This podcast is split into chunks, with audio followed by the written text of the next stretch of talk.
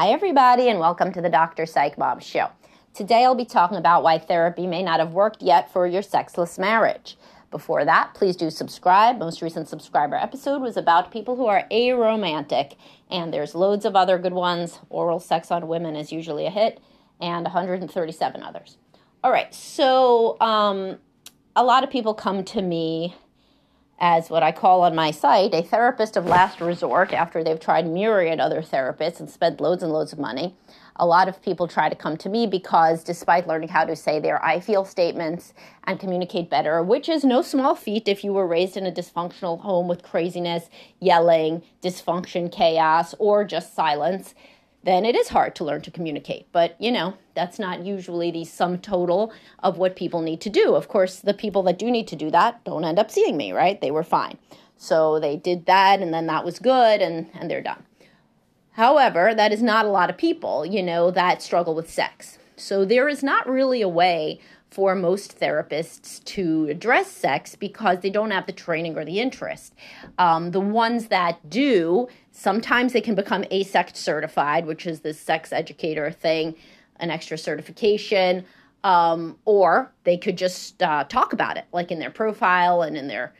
Most people just have a profile, like on Psychology Today, but if they have any other writings or like their website or what have you, if you go to a therapist that doesn't mention sex, guess what they're not going to do in the session? Mention sex. This should be kind of obvious, but it isn't to many people because people don't understand like our training. So that's where I'm coming in.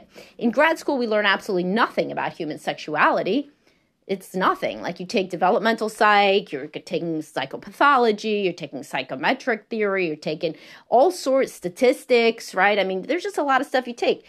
Child psych, like there's different courses, right? But unless you specifically um, after grad school go for extra training in couples or sex issues, then you're not going to get it as just part of the curriculum. Some MFTs, marriage and family therapists, like will learn more about relationships. For example, I didn't even learn about couples counseling until internship. Like a lot of programs, most programs don't talk about the PhDs. It's funny because people think, oh, PhD, great, you know, knows a lot. Uh, it's an advanced degree, but it's usually focused on research. So, you know, we get less clinical training in many cases than people who are solely training to become a counselor, right? So I remember my friend who had a counseling PhD. Uh, she had like a whole course, a whole one of her classes was on listening skills or something, and I didn't ever get that as a clinical psychology PhD. So um, in many ways, there's nobody like this is like same as when people go to doctors, by the way. So they'll go to a doctor, like a GP, and they'll talk about all the the stuff that they just researched on the internet about like a certain psychiatric drug. And they'll think that the guy's like looking down on them or not taking them seriously. The guy doesn't know what they're talking about a lot of the time. They don't they don't do that. Like they're not going to you know psychiatrist conferences because they're not a psychiatrist. They're not a specialist. So they know, you know, a lot for a human being, but they don't know, a GP doesn't know as much as a psychiatrist, right? So, like, your average therapist is not going to know about sexual issues unless they pursued advanced training in, in those issues or uh, were an autodidact, you know, and taught it to themselves and took their own continuing ed and read their own books. So, they would need to be interested in and comfortable in talking about sexuality. And a lot of therapists are not because that's not what they're signing up to do. They're helping you understand your your mental issues and your emotional issues and learn to communicate better, learn to empathize, learn about you know, the overlap between your childhood dysfunction and what's going on now, patterns, um, your general interpersonal style, your personality, I mean, just a million variables, but not sex, and not certainly not anything practical or specific about sex. Also, there's a philosophy, you may r- remember hearing this from your partner if you are the higher libido person, that when things get better with sex, sorry, with the relationship, they will get better in the bedroom. That only works for like young, highly sexual people. So, so yeah, so there are some people that I work with, right? And um, they had a good sex life Then she had a baby, and she thinks he's a real piece of shit because he didn't help with the baby. And you know what? He didn't. he was working, then he was gaming, and he went out and got drunk a couple too many times. And, you know, they literally, but then he feels like she was being a real bitch and she's cut him off from sex. And so that's why he did that. And, you know, like that kind of stuff. So when they get to a place where they could empathize with one another and communicate better, this young younger couple that just recently had sexual issues that are hormonally and um, situationally based, and it's close to the inception of when the problem started. If they work on their emotional closeness, then they'll probably start having more sex. You know, I mean, that's just how it goes for people who had no sexual problems. However, for people who have long standing sexual problems, it's not going to work like that. It's like saying, like, if we work on, rela- on our relationship and our emotional communication, we're both going to get better at running a mile. No, you're not. That has nothing to do with anything. That's a completely different skill set. This goes along with the stuff that I talked in my previous episode, previous free episodes. You definitely should have heard it, the one right before this one. Um, and I was saying that when people make sex into this special sacred thing that's in its special sacred category, then they assume that just because you love each other, you're going to have a communion of souls in the bedroom as well.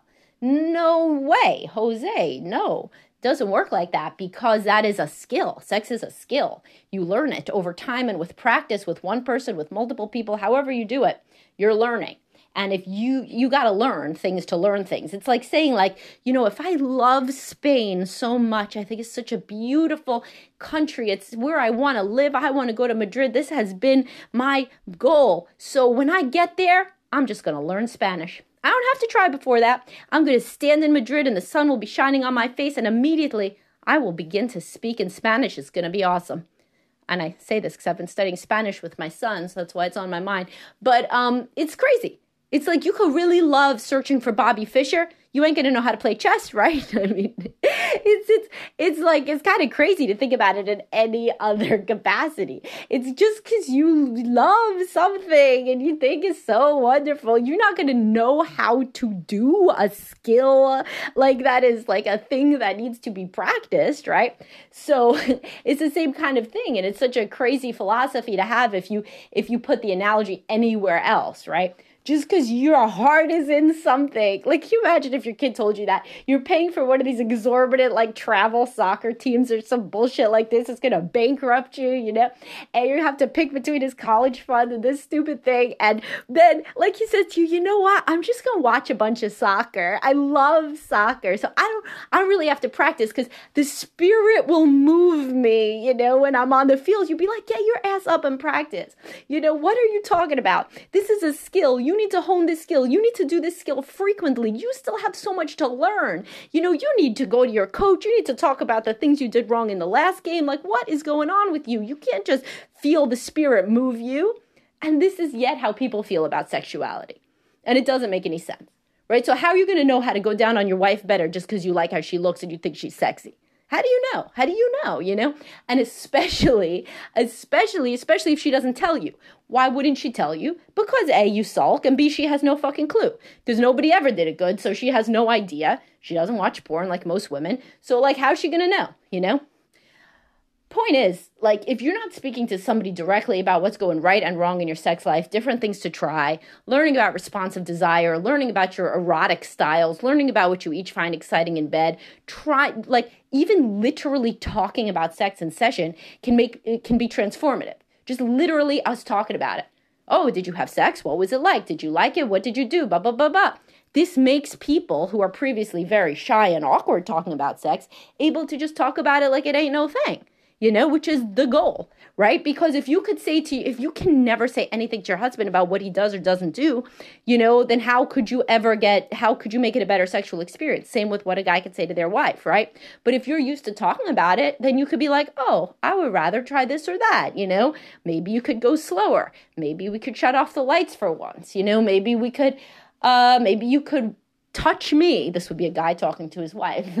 Maybe you could touch my body. There's an act like a real suggestion from you know like a lot of women would be like what? I have to do that? And of course i talk about the necessity for foreplay that is focused on both people but this seems to of course not be something that women would think to do because they don't know because nobody ever told them. And although we're getting a bit far afield as i've said numerous times if like how's somebody going to know something if they never learn it? If a woman doesn't watch porn and she never got any feedback because you don't when you're young if you're a hot girl, then guys are happy to have sex with you. They don't criticize anything.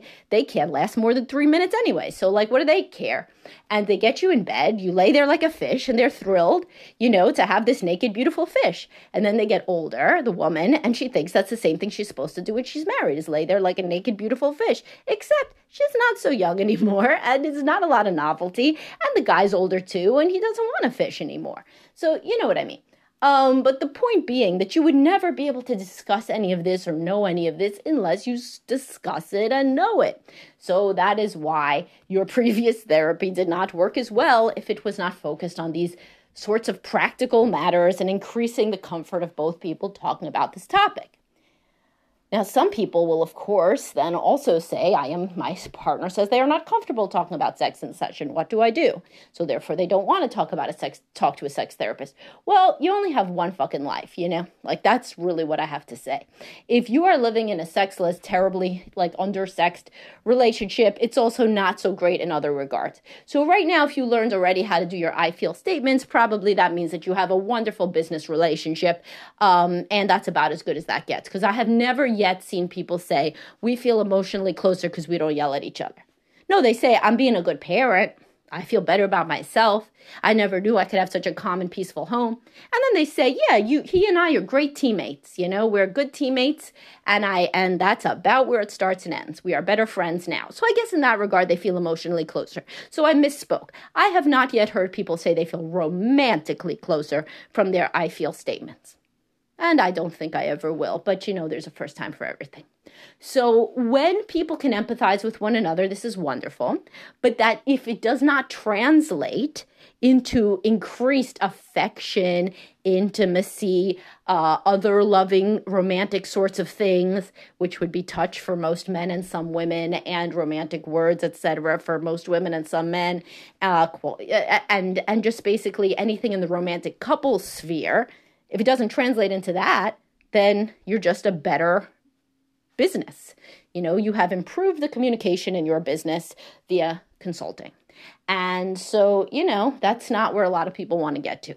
So that is why that it didn't work yet. And so therefore, what you got to say to your spouse is I am very very unhappy and I'm unhappy with our intimacy and I feel like we are just you know business partners. And so we i engaged in the sort of couples counseling that you found helpful.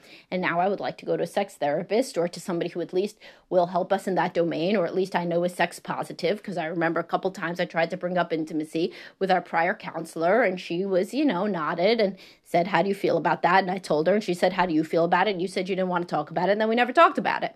And i don't like that. So i want to do something else. Otherwise you know i fear that our marriage is at grave risk you got to really put your skin in the game with that. You can't be scared to say that you feel like the marriage is at risk because then you're just gonna coast along being unhappy forever. And then you can refer back to my myriad other podcasts about why you would think that's okay. And it's usually because you saw miserable, hopeless parents. And nobody deserves that. And you shouldn't be stuck in that. So don't be shy to tell your partner how truly dysfunctional you think the situation is and how you really want to address it. And also, whole, you know, do your part by saying, I'm sure our sex life sucks in part because of me. Yeah, I have a higher libido, but I don't know. I might be, I may be terrible. Fucking common sense would say I am because you never want to do it. So, I mean, help me help you. Like, I want to learn something. You know, I'm sure I don't make this a very easy topic to talk to me about. I'm so sensitive about it all the time because we're barely having sex. So I'm I, I, take it very personally. I'm sure I can't be a person that you could give feedback to. This is the case for, by the way, the majority of anxious or preoccupied attachment men that I work with. They talk a big game about being open to sexual feedback. Meanwhile, I get the woman alone and she's like, I can't tell him anything. He'll sulk for three weeks if I tell him something. If I tell him to go brush his teeth before he kisses me, we have to have a whole conversation about how that's unnatural and it's it's not normal and why should a guy have to do that and can't he just give his wife a kiss and what's wrong with me? So I can't give him any feedback even when he smells bad, literally you know and so so you don't really know till you get into counseling how every person is thinking and especially those individual sessions at the beginning of couples counseling which I always do uh, one joint, one individual with each, and then we reconnect joint, can be very eye opening, to say the least. All right, well, I hope you guys enjoyed this. I hope you subscribed because the next one will be subscriber only. Join my Facebook group. It's $4.99 a month. It's separate than this, but it is cheaper and it is a lot of fun. You could talk to me more in there. I engage a lot, and there's lots of other people who want to give and receive feedback and have discussions that are open minded about relationships, sex, couples stuff parenting, career, just everything in the world. And there are memes, so bring your sense of humor and I'll talk to y'all soon. That's the blue subscribe button on the Dr. Psych Mom Facebook page.